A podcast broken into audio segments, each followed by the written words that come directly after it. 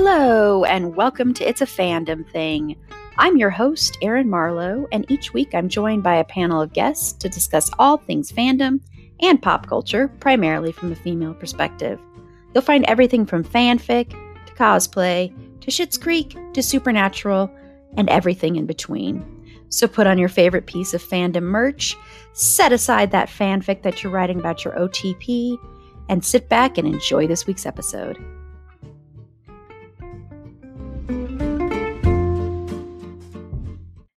Hello, and welcome to this week's episode of Pop Culture and Fandom News. And I'm very excited because I have not one, but two co hosts of two fabulous podcasts with me today Carla from Bed, Wed, or Behead and E'Shel from Liberty Diner Dish. I don't think E'Shel has been on since I made her watch a movie about frogs falling from the sky also known as Magnolia, which which she liked. So we are still friends. So it did not end our friendship at all. It just enhanced our friendship. Yes, she's nodding, so she does agree with me there. But I'm very excited to have both of them on uh, to kick off February and to talk about fandom news this week and when we get into our main topic, I do have a poll that we did on both Instagram and Twitter, and so I have the results of that. Uh, so first, as we always start these weeks up this these Wednesday episodes, excuse me, I'm going to start with asking Carla, what is one thing in pop culture that you are grooving on right now? Well, dig this currently I am grooving on. I thought this was the direction that you wanted me to take this in. So I'm just trying to like No, you're following my lead. Flow. a little bit of like Bob Dylan voice. Yeah. and a little bit of like scat rat. I don't know. Back to the po- poetry night that I used to go to. yes. this week, cats, we're going to talk about a movie that is very groovy called The Banshees of Inisherin. Yeah. that really fits. Yeah. I know, right? It just very smoothly, seamlessly fits my voice right there. It's like, oh, absolutely perfect. Um, but it was something that Erin has been talking about for a bit has talked about how much she and her mom love Colin Farrell's acting in this and just Colin Farrell in general. Then a whole tangent on Colin Farrell being amazing and so super, super hot. Can't disagree, but that's not the point. I did not watch it because Colin Farrell is super, super hot. I watched it because it looked interesting and it was more than interesting. It was completely fascinating. I fell down this massive rabbit hole of looking up the history of the Irish Civil War and then the Troubles and just everything that gave context to this movie. Because the movie itself within it the civil war is kind of as as a backdrop. Like they don't really it's not really immersed in the war but it's going on in their background. And it's uh, where where the movie takes place is this fictional island called Inisherin off of the mainland Ireland, which is also an island. So maybe that's not a mainland either. Anyway, who cares about geography? the point is that even though the movie, even though the war is going on in the background, a lot of what happens in the movie mirrors what's going on between Northern and um, Southern Ireland. And it's, it's done in a very clever way it's so touching and also so disturbing. There are a lot of things that you're just like, why would this person do that? What in the freaking hell? And all of the the actors who were nominated for awards absolutely deserve these nominations. They were fantastic. Colin Farrell, as I've already mentioned, um, Brendan Gleeson, Barry, whose last name I refuse to try to pronounce because I will completely butcher. It's K E O G H.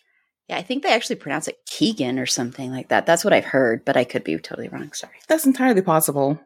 I mean, like, you know, when you think of of the name Siobhan, I mean, and you look at how it's spelled, it's not intuitive to a lot of us. But speaking of Siobhan, she's played by Kerry Condon, who was fantastic.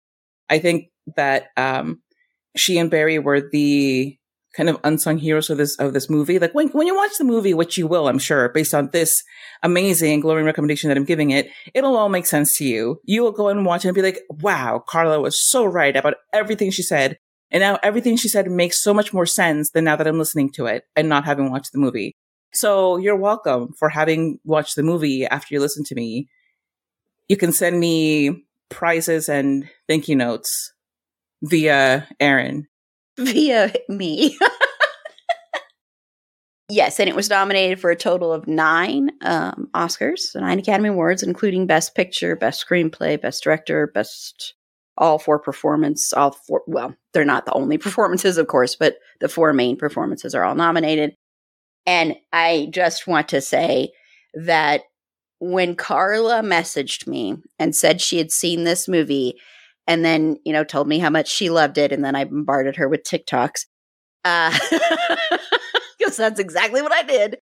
But only, eh, don't worry, it was only the TikToks that were going to make my heart cry. well, because why should I experience joy? Except for the one about Jenny and her support donkey, Rosie. Yeah, oh, that's true. That's true. Again, this will all make sense once you watch the movie, and then you'll be like, wow, this is amazing. I'm going to have to listen to this podcast episode all over again just so that I can relive the wonder when I first heard about the movie. Yes, yes. I and I mean I've talked about it before, and I am um, supposed to be going to Ireland end of October. So yes, that will change a few things with our horror trivia event. And I am expecting both my sister and I are expecting that Colin Farrell will be there to show us around. Naturally, of course. Isn't that what he does for everybody who goes and visits? I think it's a tour package that is offered, so I'm pretty sure. I mean, yeah, we are going yeah. with a special tour group. So uh, yeah, this is probably the one. He's, yeah, for, he's yeah. leading it. He's leading it. Yeah, it makes sense to me. Checks out. Checks out for me. He's you know, like so, so many so many actors do cameo. He does tours of Ireland. It, it just it's a perfectly natural extension of celebrity Yes. Yes. Why yes, not? Yeah. Celebrities have to diversify their portfolios too. and so they've got to offer a wide range of services. So Exactly. Yes. Yeah, definitely makes sense. I mean, it, you know, good offers aren't raining down upon them 24 7. They got to do something else with that free time. Yeah. Yeah. And I'm also expecting, though, because my name, Erin, means Ireland. You know, you hear Erin go bragh, all that stuff. So I'm expecting to get a lot of stuff for free too, because I'm sure that's the way it works naturally they, they have a whole thing. I mean i don't know if anybody has been missing these promotions that they've been doing. Like you know in all these hidden channels. I mean it, it's it kind of exclusive. Maybe that's why you haven't seen it. Maybe i'm just cooler than you. I'm sorry to tell you. But they have these things where like you see and it's like if your name is erin and you go to ireland everything is free. I, I've seen those and I was like, dang, it's so close. You know, it starts with an E, but it's just not the right? Exactly. in with the Rin. So, yeah. so, but see, like you, you could actually change your name kind of easily. You know, like Carla, nothing to do with Erin. So I'm, I'm stuck. Aw. it's like, aw, like this is a real thing. I love how you dive headfirst into my little fantasy worlds. I do, man. Like some of the fantasies are going to be reality, like the rom com for Christian Bale and the John Much yes. movie for Christian Bale. This is probably not a reality, but hey, probably not. It's not a reality, Erin. so, E'Shel, save me from my fantasy life and tell me what you're grooving on. Yeah, so I am grooving on. Okay, I have to say a couple things here. So let me start by saying I'm grooving on these like James Baldwin interviews that I'm finding on the internet. I don't want to tell you guys how old I was when I found out James Baldwin is a black man because I just heard the name Baldwin and assumed it was like the Baldwin that Cher is talking about in Clueless. it, was, it was a it was pretty recent. Great grandfather of Alec and Stephen, of course. So it was pretty recent that I learned that James Baldwin is a, a black man. But um, anyway, so I am loving watching these like old interviews of him talking about race uh, during that time, just his experience as a black author. He doesn't specific, speak specifically about him being a gay black author, but that is a component of it too. And so he's just very insightful in just the way that he uses words and the way that he articulates himself and is very assertive and sits across from these white male ho- hosts and says, this is what it's like to be me in America. And this is the side of it that you're not seeing. And, um, I'm just like, there's such a wealth of knowledge from, um, these forefathers who did all these different things. And something else with him that I'm learning is, you know, now we say the phrase pick a struggle as a joke, but really for him, who was a black man and also was a gay man, he really did have to kind of pick which of those identities he was going to be most public about because there were things in black movements that didn't really make space for him to be a gay man. And so it was really like you have to kind of pick which of these, which part of you you're going to be and which one you're going to fight for. And so that's just been very fascinating uh, to me. So I recommend it if you've got a little bit of extra time. Um, yeah, just find one of those on YouTube and listen to to one of his interviews. Yeah. Awesome. Both of you had awesome, awesome things. Mine is not as awesome. it's not. I mean, I was like, what am I going to choose? Because I watched. um Well, tell us what it is first, and then we can we can judge lovingly. of course. So there is another new horror movie. I know I should change things up, but it's me, so I'm not going to.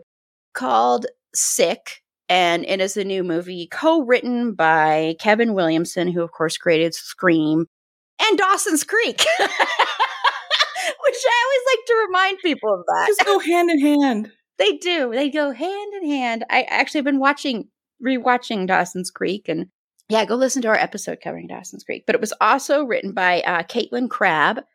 Um, and I just am pointing that out because no one has mentioned that at all. So I'm going to point it out. Uh, directed by John Hyams. And this is, uh, it takes place during the beginning of the pandemic.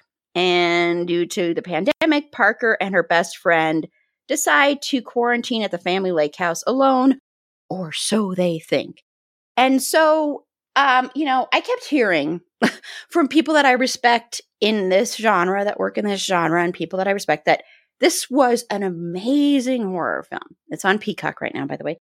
And so I'm sitting down watching it. I'm like, this is just a typical slasher. I, I it's fun, it's enjoyable I'm still not sure how I feel about things being set in the pandemic, but it's fun. It's a it's an interesting time to place it in because of different limitations that it sets on things and also different fears that are added on top of being, you know, hunted down by a slasher, by a serial killer. But then it takes a turn. That's all I'm going to say. And I and I'm only saying that because if you're going to if you're watching it and you're like, "What? I don't get it. I do not understand it." And then when the turn happens, you're like, oh, okay, this is interesting. so it's a lot of fun. It's a quick watch. I really liked uh, the two leads, Gideon Adlon and Bethlehem Million, who play Parker and Miri, who are the two friends. And so I liked that. I always like when you see two female characters in horror films kicking butt and then also being really good friends. And that helps too. So once again, that is on Peacock. And I do recommend it for horror fans, which I am one of those, obviously. I don't know why I had to add that in there, but I did. My brain's not working either.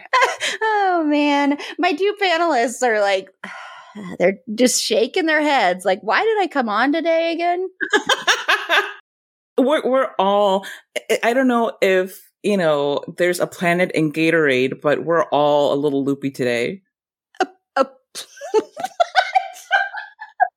I have to think about that one. I don't know. that one is for the astrology intellectuals out there. Yeah. Yeah. Next up. okay, now I want to know, Carla, what one thing in pop culture or fandom news or stuff are you excited about, thrilled about, gonna throw chairs about? I don't know my chairs. You're gonna jump up and down on the couch like Tom Cruise about. Oh God, I will never do that. I'm significantly bigger than Tom Cruise. I will crush a couch by just looking at it too heavily. But what I'm very, very, very enthusiastic about is, and it should be a surprise to no one. Um, well, it probably is if you don't know who I am. Anyway, fanfic and how, you know, like every time I think like we've reached the end of fanfic. Like I've, I've read all fanfic. I, I finished AO3, closed that tab. It's not true. There is always an abundance of, of writers and a, just a nonstop stream of creativity and imagination and the ability to take an established canon world and expand upon it or turn it on its head. And I just, it, it blows my mind constantly how there are people willing and interested in, in writing fic for free, just doing it because they get a thrill out of it. And then they get a following or, you know, even if they, they don't, they just keep at it. And it, it just, it's constantly inspiring to see people pursuing this because I, I, I, I've talked before about how it infuriates me that fanfic writers are seen as less than other writers. They're not, you know, just because you're working with established material doesn't make you any less creative or, or your work any less interesting. In fact, I think it takes quite a bit of, of intelligence and um, good writing to take something established and continue it using the voices of these characters who are already very well known. Because, and, and that's the thing that really gets me. It's reading something and imagining it as, as if it could be canon because the writer did such a good job of capturing the important elements of what makes this world and these characters who they are and what they are. And, you know, for me, one of the, the funniest and most frustrating, but also most exciting things is when I forget whether something is or isn't canon, where I'm like, wait, what, what, you know, I'm watching the, a show or like reading a book and I'm like, wait, why are they doing this? Didn't they already? Oh, wait, no, that wasn't this fic that I read. like your, your wires just get crossed and you're like, right, that wasn't a fic. That was not real. Or as Dean w- would say, or maybe Sam would say, like, um, you're confusing reality with porn. You're confusing reality with fanfic again, Carla. yes. but I, I'm so excited to be able to say that that I do that constantly because the writing out there is so good.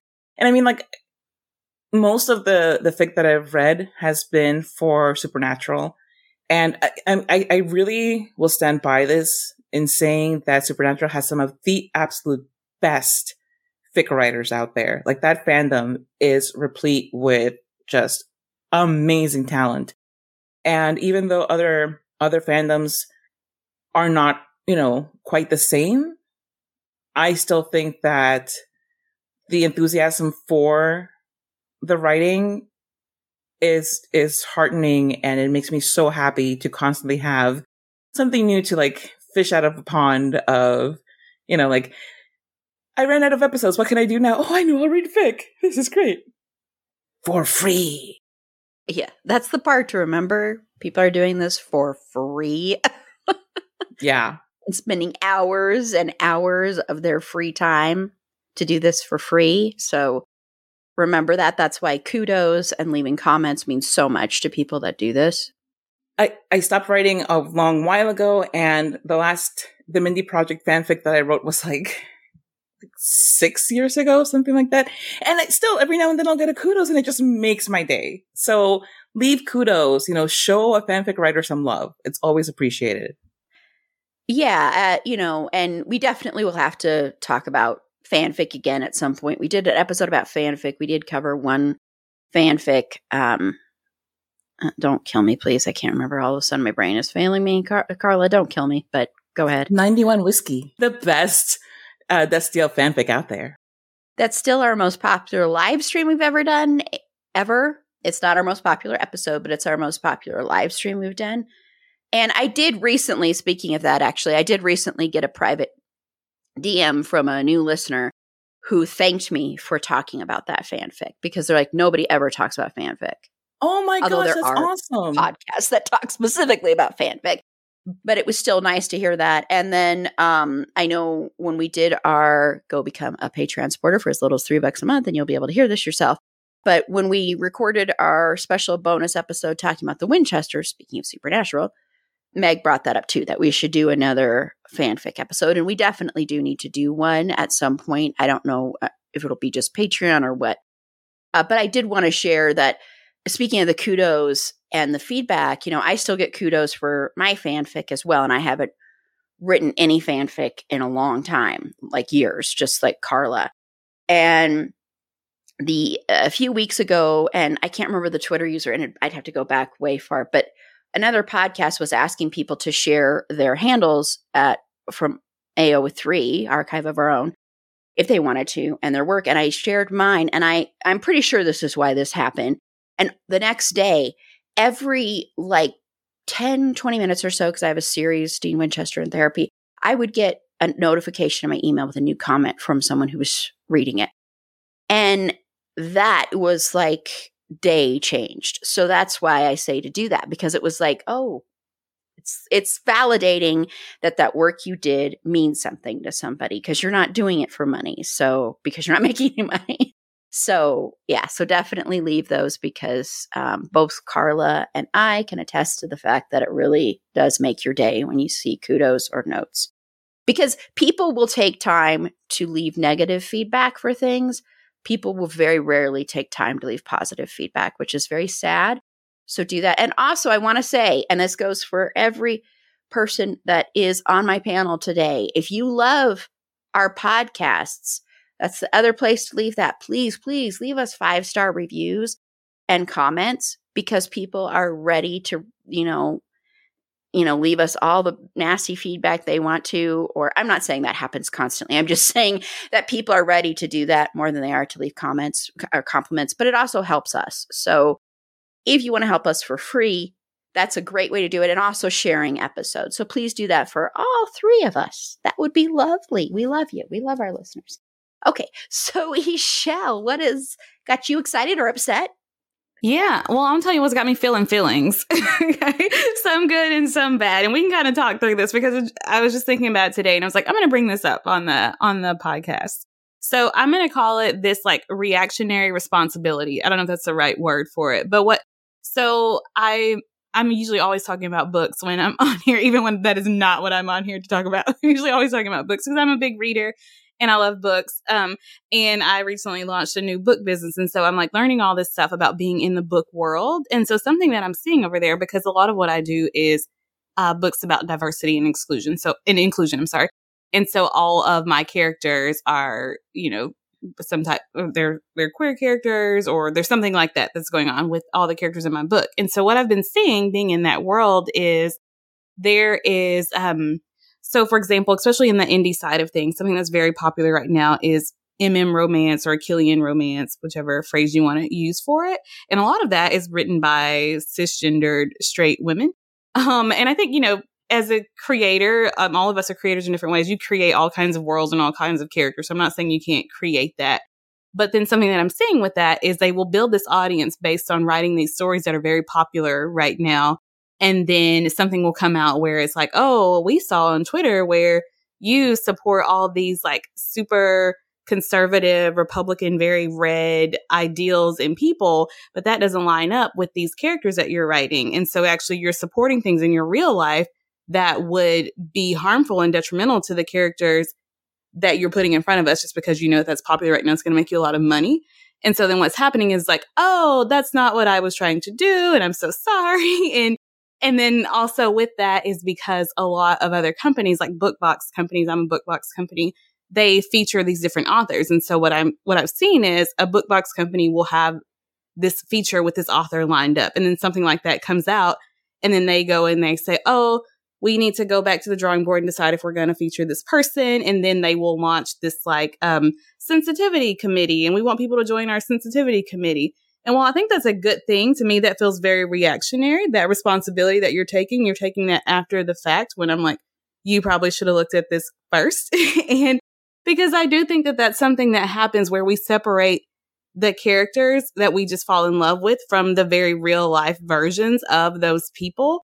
And that's something that I want to be very aware of that and very sensitive to that. And I don't really see, I guess I am seeing that issue, but it, it's all very reactionary. That's what I'm trying to say. Like, for example, there was another book box. They did a pride um, themed box. Well, all, none of the writers were own voice writers.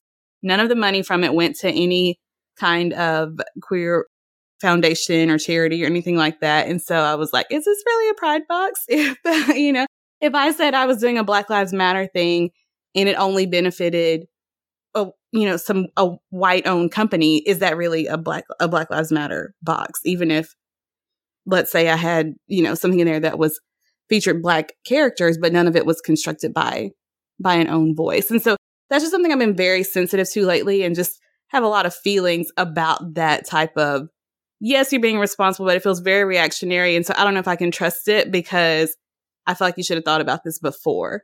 So that's kind of what is on my mind lately. Yeah, and a lot of people do, um, and kind of on that on that realm. I don't know if this kind of helps you, but I know a lot of fanfic writers as well. Are a lot of them are women, and a lot of them do write a lot of queer stories, and they're not all queer a lot of them aren't.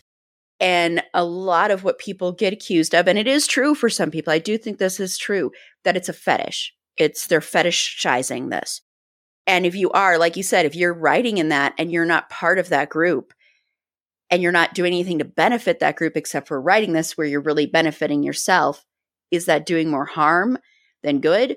It should it mm-hmm. not be amplified? Yeah, it's a very yeah. Yeah, it's a very little interesting thing there because, like, I think that it's totally fine to write what what you love, but it is an interesting thing when it becomes when it crosses over into that fetish thing, and when it doesn't benefit that community in any way. And also, this I was watching this video by this other author, and she said someone had called her out because of one of the characters in her book. I think she uses like stereotypes and um, some cultural experiences and cultural language that were not for true to her, you know, lived experience. They were supposed to be with this character, and someone called her out on it. And she was like, "So she's like, I re- I did all my research. I went on Google and I researched as much as I could. I'm like, that's not Google. that's, that's, not. um, no, like if you're, I, I watch full YouTube videos. I don't real, understand what the problem for is. Real. it's like that's, that's that doesn't count. It's not how you do that. And um, so anyway, I do feel like it's something worth exploring for people to look into and say, okay, if I'm going to write something that is not my own personal experience, how do I do that in a way that is beneficial to the people that I'm, that I'm writing about? Yeah, and also making sure that you writing about it isn't stepping over somebody in the community who could have their voice heard over yours. It's I mean, it's the stuff that you struggle with with movies and television right. as well. So, mm-hmm. yeah. Yeah, because that's the other thing. Like, because that that type of uh, that specific genre is dominated by straight white women. the MM romance yeah. genre is dominated by straight white women. And so it's like, even though I have a great story and I have the ability to tell the story, should I maybe step to the side and let somebody else tell this, you know? And I feel like, and I know a lot of people might not want to hear that, and a lot of people may, you know, have uh, strong opinions against that, but I just, feel like that question should at least be asked. Am I the best vehicle to tell this story um, when someone else might be more qualified to tell it? And I could be stealing their spot at this table because, yeah, it's occupied by people who look like me and vote like me and, and identify like me. Mm-hmm. Yeah, I think that's that's the best question to ask right there. Yeah, because I mean it it it happens, and I know even like like um kind of in the same I, reign here as I um the creators of the horror movie Megan Megan has become like this huge huge thing among LGBTQIA plus in, in that community and the people who created it said, well, I think it's because the movie is about outcasts and finding a found family, and a lot of people in the community don't have a family. And all these people can answer, that's not why. It's because she is just like, she's just like someone we would consider an icon. She's kind of like, um, I don't remember how they, I can't remember the exact words they used, but they were like, that actually isn't why. It, you're obviously not speaking to us and finding out from us why we actually love this movie. It's not because of the reasons you're saying. It's not that deep why we love this movie. So it's like, so it's that thing of like, well, we Googled instead of we talked to the community. you know, for for writing a book, why would you Google instead of be like that? To me, tells me that they have no friends in yeah. that community. Mm-hmm. Mm-hmm. And you can look at it and like it, but it, I feel like yeah, you. Mm-hmm.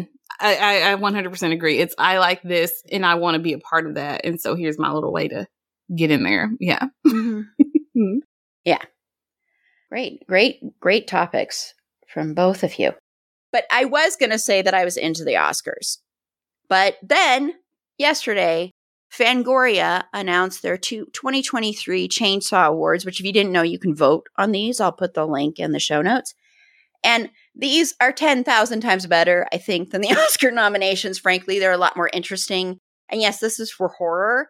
But once again, horror deserves a lot more damn respect than it gets, okay? It is telling a lot of really deep, deep stories and with a lot of meaning behind them and also fun stories. There's a lot of wonderful, amazing performances and everything.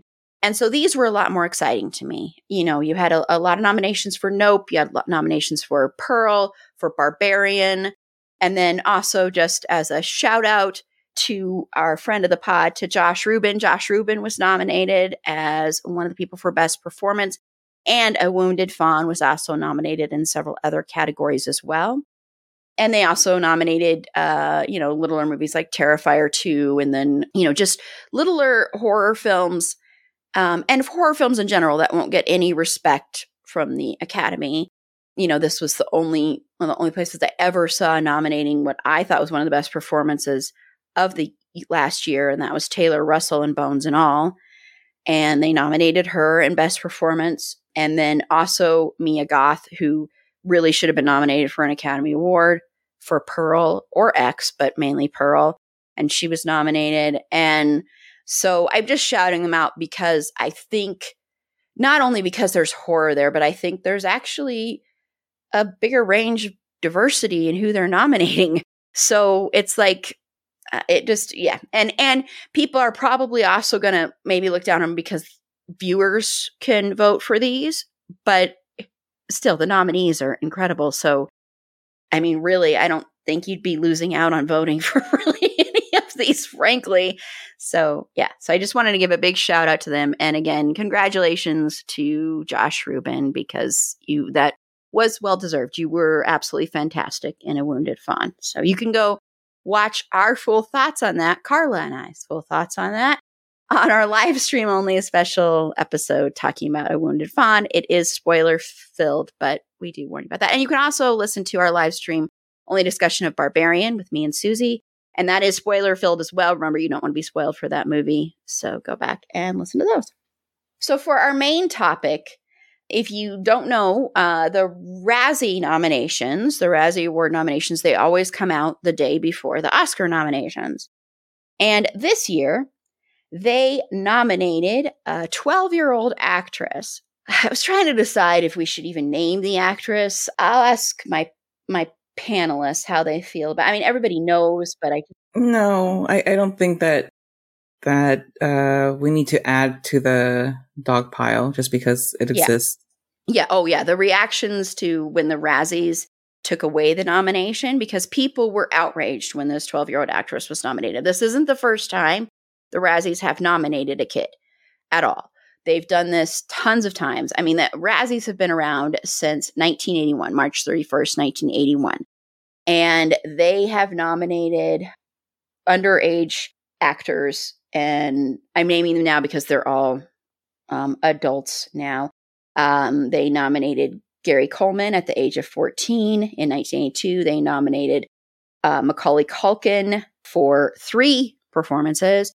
Yes, I'm going to leave those other ones out, but you can look them up because there's a bunch of other actors that they've nominated uh, for these. And now, um, because of social media, this is one of the positive aspects of social media. When they nominated this actress, who it, who I want to say she is an absolutely fantastic actress, frankly, but it doesn't matter. She's a young kid and she's a child actress, and to nominate her for what it really institutes saying you're a horrible actress and a way to make fun of someone, to tease someone, to hurt them, to bully them, and then to have other people bully and, t- uh, you know, pile on. And it's one thing to critique things, it's another thing to do something just so you can be a bully and just so you can give somebody a hard time and tell them they're worthless, basically. And when you're a young kid, you're a young kid that's going to feel a lot different. I'm not saying it's okay with adults either, but it's going to feel different than when you're an adult. and you're already in a business that is so hard for kids because you're being judged and ridiculed and your peers make fun of you and you know you have a hard time just leading a quote unquote normal kid life and all that stuff and the Razzies this time, because of the backlash on social media, they did withdraw the nomination. They came out with an apology. Uh, they said now they have instilled a rule that no one under 18 is allowed to be nominated. But what I saw, which was more troubling in a way, and that's be- that's why this is troubling. Sorry, is I saw when they retracted this, so many people saying, well, then she shouldn't be in this business if she can't handle it. She needs to get tougher skin. And I'm like, I was going back and forth with one person until I said, this isn't even worth it. And I said, you realize you're talking about a kid. You are talking about a kid. You are not talking about an adult, even though I still think that phrasing is really ridiculous. And that's why there were so many times when people didn't come forward about sexual harassment and sexual assault was because of that very phrasing. But you're talking about a kid who may not, we don't know if she wanted to be in this business or not. We don't know her story, but uh, you know, they're like, because you could, she could just leave. I'm like, oh, she's a kid. What the hell aren't you getting about this? And why is it okay to do this to anyone but to a kid? Which it's not. Spoiler alert. But we did a poll asking, should they just get rid of the Razzies? Because I know we're, I don't think I know anyone that likes these. Um, well, we do have one listener did vote no, they shouldn't get rid of them, but for the most part, people voted yes. So I want to know, um, Carla, do you what do you think about all of this, and do you think they need to get rid of the Razzies? Well, starting with the angle of you know talking about children, I I don't think that it's ever acceptable to, no matter what the child aspires to, to put them in an environment where their self esteem might be irreparably, or their sense of self might be irreparably damaged. And that's largely because kids don't have the tools to deal with a lot of this. Adults, and you know, this is very broadly stated because it's not universal, but adults have more life experience and they have more, um, more time to build defenses against that. And I'll get back to that statement in a moment, but, but kids, it, it's, especially the younger ones, it's, it, uh, it's hard for them to bounce back from being told you're awful at something or, um, especially when it's by your peers. And especially when those peers are much older than you, when they're adults and they're telling you, you're so bad at this. We're going to give you an award for how bad you are at this. Because then it doesn't really matter what anybody else is saying to you. That's the thing that's going to stand out. And think of it this way. Coming back to the statement about adults, even as grown-ups, how clearly do you remember the last five great things that, that somebody said about you versus the five terrible things that somebody said about you? For most of us, it is much easier to internalize awful things that are mentioned about us than great things. And this is why I don't think that the Razzies need to exist at all. I don't think that it's necessary to put out there all of this. Criticism is valid. Bullying is not. Criticism does not mean that you have to require uh, a thick skin. Because what people really say when they say you need to have to, to grow thicker skin, it means you need to not, not have feelings. You're dealing with human beings. It does not matter how old they are. It doesn't matter what they've been through.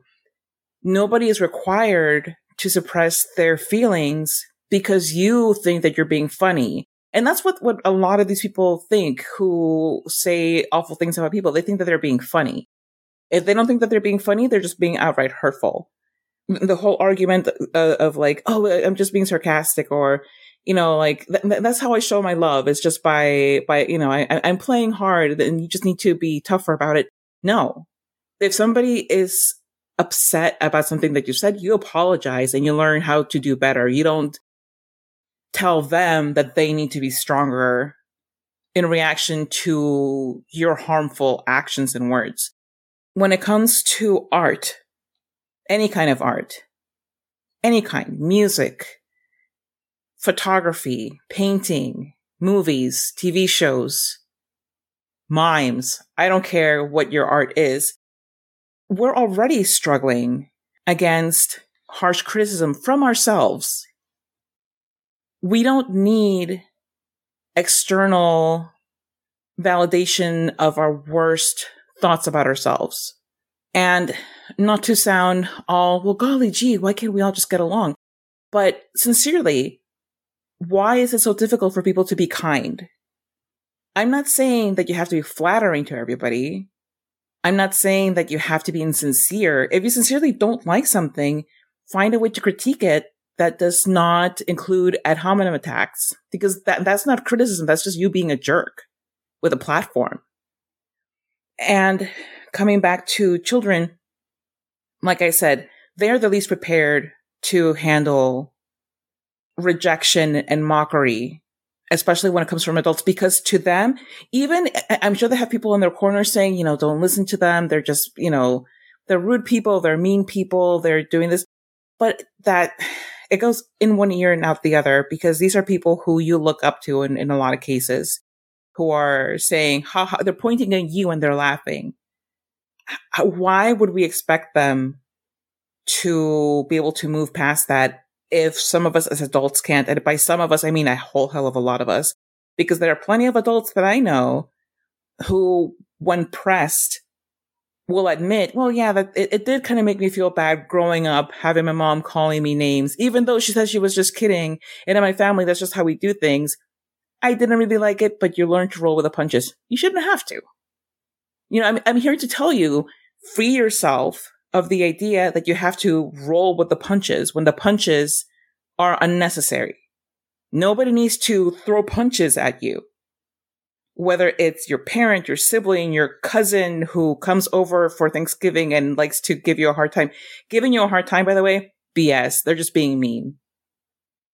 So no, the Razzies are not necessary if you want to have like a harsh discussion where you like make fun of somebody, that's what DMs are for. That's why you have friends. Oh, I'm sorry, you don't have friends and therefore you created the Razzies? Mm, maybe re-examine your life.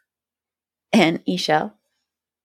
You know, my thinking is like in the last couple of years, like have we not learned how psychologically, mentally, and emotionally messed up the general human society is? Like we are all way more fragile than I think some people realize. Even the fact that we like to make fun of things and we like to see people get embarrassed and we love to see things like the Razzies that make fun of all this junk. Even that should point to the fact that we're probably not all okay all the time, you know? And it's just to say like, oh, it doesn't matter. It's like, no, that's, that's not, that's not true at all.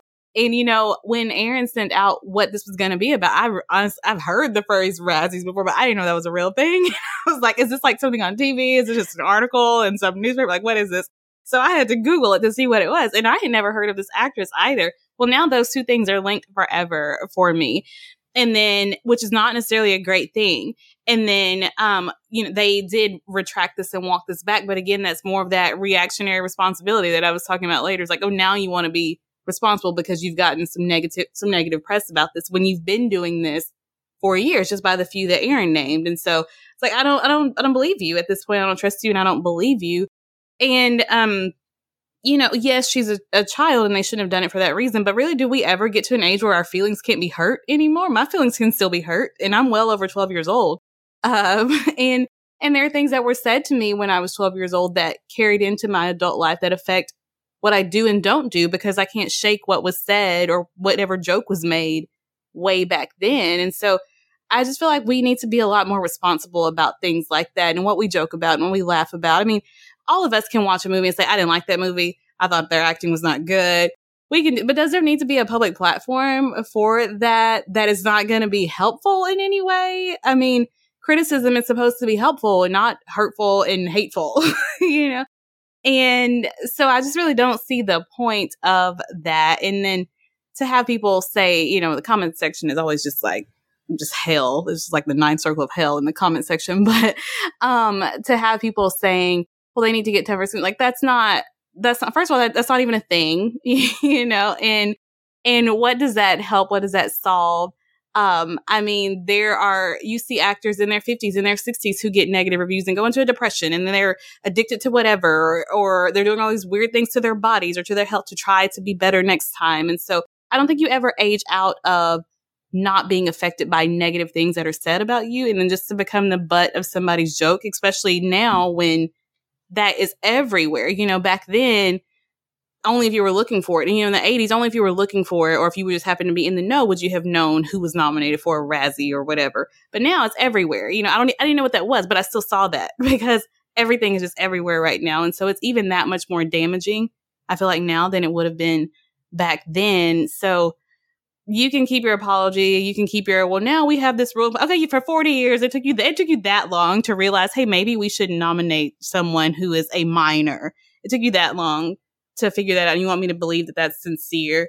So no, I just, I don't want it. I don't want your apology. You can keep it over there. And, um, it's too late for me for you to kind of fix what you did there. And, um, to everyone saying, we'll get out there. It's like, okay, well, okay, sure. Yeah, that, that's going to work because you've never been impacted by, by something negative that was said about you. And, and you just let everything roll off of you. And, you know, people can say whatever they want and do whatever they want to you and you don't care about it. Yeah, sure. That's, that's how your life works. Sure, I believe that. yeah, exactly. They've they're probably like have a laundry list of things that they are still trying to get over. And I think some people, when they have that, they turn it around and do this kind of stuff. So, um, you know, and and the thing with the Razzies is another criticism of them is the people that run these, you know, and and it, they were co-founded by UCLA film graduates and film industry veterans John J.B. Williams and Mo Murphy. But they don't even watch some of these things. They don't even watch these things.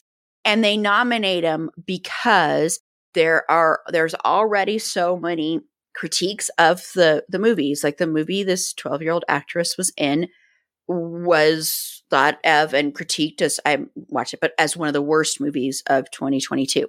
And this is what they do all the time. If a movie or a performance has already been critiqued by critics, or a bunch of people are already bashing it, they just jump on that bandwagon instead of actually like doing some kind of I don't think it's a good idea to have these anyway, but some kind of interesting critique. They're just jumping on a bandwagon. And they're also usually doing it if it's like big named stars because they also want the clout from that. And they've had celebrities come and actually pick up their Razzies, which do look like raspberries. And they've had celebrities actually come and get them. And so it's like, so that's why they do it is the clout and the prestige because they're not even watching some of these. And if you're not even watching some of them, how can you accurately even judge a performance? You can't. That is so much worse because that's just being mean for the sake of being mean. Like it, it's not even based on a genuine dislike of something. It's just because, hey, Finn has opinions too. he's very upset about this. He's not having it either. It's just because somebody has already done the work for you and you just want to be mean along with them. Mm-hmm. What the hell does that say about you? Yeah, ex- yeah, exactly. And, you know, Macaulay Culkin tweeted out when they did their apology, he's like, well, where were you back when you did this to me a few times? Not just once, but a few times when I was young. And it definitely has a lasting impact. Like I said, it's easier for people to criticize you than it is for people to build you up. And there's also, I think, some, you know, I think people look at people that are in Hollywood or that are actors or that are famous to any degree as not human. They look at them as their feelings don't matter as much because they get to do this amazing job. They live these glamorous lives. They have all this money. So it doesn't matter if we criticize them because they should just take it because they should just be happy. They get to do what they love. And frankly, that's that's bullshit. They're still human beings. It doesn't matter. They're still human beings. They should be judged on who they are as human beings if you're going to go to the critiquing them. If they're awful, horrible, racist, eh, predators, stuff like that, yes. Yes. Critique them left and right. But if they are just doing their job and you don't happen to like them, you don't happen to like their performance, it's one thing to critique it, but to bully them and think that doesn't have any kind of effect on them, It doesn't matter if you're a child or an adult, it's going to have an effect on you. And when you're in that industry that already is set up to hurt you over and over again, it just is. It's set up to hurt you because you are being critiqued left and right. And when you are an actor, you're also being critiqued left and right for your body. So it's not just for your work, for your body. So when you're in an industry already that is, even though there are positive sides to it, but it's set up in a way to already bully people, and then you're going to add on to that, that's kind of messed up, you know? And I mean, we've all, every single person I think ha- has made fun of someone in some respect or done something like that. And hopefully you can learn from it, grow from it. But you don't create a whole award show around bullying somebody. It's just weird. It's just absolutely, it's just, that's not the thing. It's just weird. Why would you want to do that? Why do that except for that you were you're upset about something or you want that clout. That's the only reason, especially if you're not even watching the movies that you're nominating. It's like, okay, we're just going to jump on some mean bandwagon. So, yeah. And stop telling people in this industry to get thicker skin. Stop it because they shouldn't have to get thicker skin, which, like E'Shel said, isn't even a thing in order to do something they love doing if they love it. And and this is and remember when you're talking about a child, you're talking about a child. You're not talking about an adult, you're talking about a child. And you have no idea what this actor's life is like in real life. So you have no clue and you shouldn't because it's not your business. But you have no idea. So Okay, well, we're going to go ahead and wrap up this episode, but I want to thank both Carla and E'Shel for being on and for talking about this subject. And also, I think this was, I loved hearing the other things too that people were into and excited about. So, thank you both again.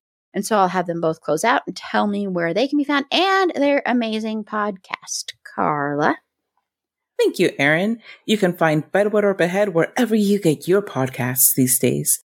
Uh, you can find our podcast Twitter where we currently just retweet stuff and occasionally tweet stuff when we have new episodes at Bedwet Behead Pod. On Instagram, we are bed.wet.behead.pod. Other social media, look for us as Bed, Wed, or Behead Podcast. Regardless of whether or not we are active, you should follow us just for funsies because one day we might be active and it could be the best content you've ever seen and you'll miss it and you'll be so sad. We don't want you to be sad. And if you want to follow me and my art and my musings, look for me on Instagram at Carlatemis or my website, carlatemis.com. That's C-A-R-L-A-T-E-M-I-S dot com. Head that time. Just head. follow along for all the ways I I do Carla's we- I do Carla's website. Erin does Carla's website. That's for Fan and Think Pod at night. Yeah. After dark. wink wink. so, E'Shel, where can they find your podcast? You can find us at Liberty Diner Dish. I co-host that with my lovely boo, one of my best friends named Ken. Um, and it should be streaming everywhere. We are on, I believe, I'm told we are on social media platforms at, as Liberty Diner Dish, except on Twitter where we are Diner Dish. We have a very great and lovely third invisible member named Christy who runs all of our social media stuff. So I don't even know what happens over there. We've been on a short hiatus, just coming back from the holiday and trying to link our schedules back up. But we have new episodes launching on Liberty Diner Dish very soon. And that one we cover, that's an after show commentary for Queer Folk. But we also have the sister podcast, which is Pink Plate Special. And we cover a lot of other um, LGBTQIA plus shows and movies over on that one. So you can find us on either one of those. Awesome. Thank you so, so much. And of course, we will be talking about Queer as Folk again this year uh, during Pride Month. And E'Shel will be back and hopefully Ken. Hopefully, I really I mean, you like curse him every single year. So we'll we'll see if the tradition continues, I or if he like actually makes it on the show for the whole time this time. I know. Even when I came on, Came I- on ours, I've yeah. been on Liberty Diner Dish a few times talking about Yeah. Brian, and even when I came in last time, he there were still interviews. I'm like, it's me. yeah, he had like this appointment he had, and that was like the only time he could do it. And then we had him all set up to be on, and it just sounded like an exorcism the whole time when he was talking. so I don't know what Erin has against Ken. I mean, he is the sweetest, kindest person in the world. So, Erin, I don't know what you have against him, but can you please stop cursing my co-host? I'll try. I have nothing against him. I was so disappointed. So I'm determined that we will have Ken on here. I'm determined it's going to happen. If it means I'm not on, no. It's to happen. Yes. Uh, well, and um, you can, this is Erin, you can follow me on Twitter, but I don't know why you want to because all I do is retweet stuff now because I Twitter is so dang depressing now. It's so sad to me. But uh, it's E April Beauty. The E and the A and the B are capitalized. Be sure to like the show on Facebook at facebook.com slash it's a fandom thing pod. On Twitter at fandom thing pod. No, it's in that one. On Instagram at it's a fandom thing pod. On TikTok at it's a fandom thing pod. I'm still going to continue to push Christian Bale's John Bon Jovi audition because we are determined this project is going to happen.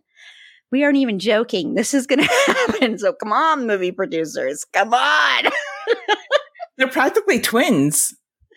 Yes. I mean, yes, I know there's an age difference if you're going to do a biopic, but there's technology. Age Christian down. Go do this. And if you have any feedback, show notes, if you'd like to be a potential interview guest on the show, feel free to reach out to us at it's a fandom thing pod.com. And also remember, we our 2022 Fandom Choice Awards are coming up on February 19th. These are all about kindness, so this is not about bullying.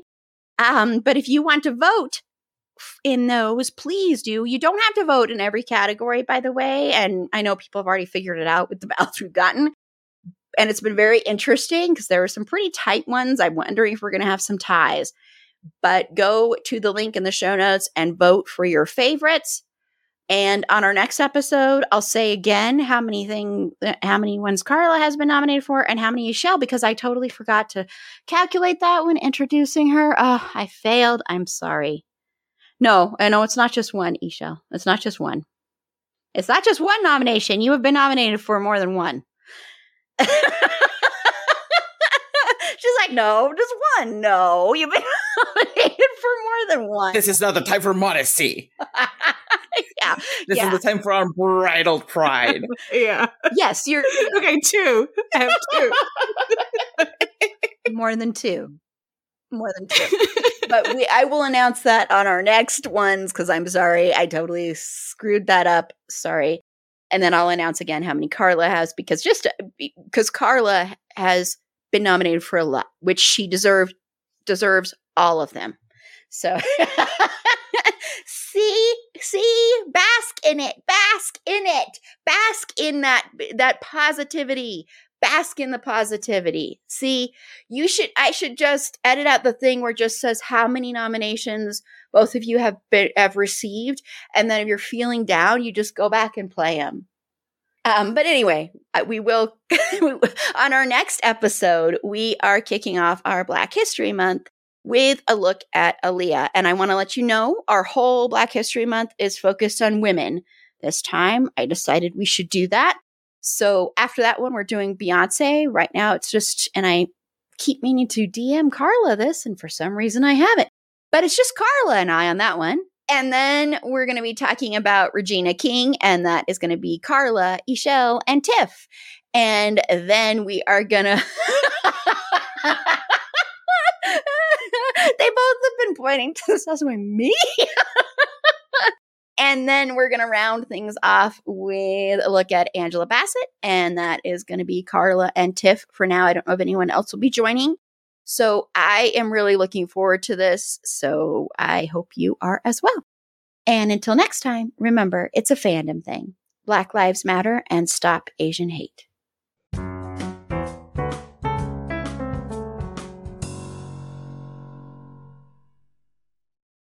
Everyone is talking about magnesium. It's all you hear about. But why? What do we know about magnesium? Well, magnesium is the number one mineral that 75% of Americans are deficient in. If you are a woman over 35, magnesium will help you rediscover balance, energy, and vitality. Magnesium supports more than 300 enzymatic reactions in your body, including those involved in hormonal balance. From functional medicine doctors to mental well being and female hormone experts, we all know that magnesium is the one mineral to improve all aspects of well being and health. But which one? Magnesium Breakthrough from Bioptimizers, the trusted choice recommended by leading experts with seven best absorbed forms of magnesium to ensure your body receives the support it needs for overall well being. Go to bioptimizers.com slash balance today and use code BALANCE10 for 10% off. Support your journey to wellness at B-I-O-P-T-I-M-I-Z-E-R-S dot com forward slash balance. Magnesium Breakthrough from Bioptimizers, your foundation to optimal health and vitality.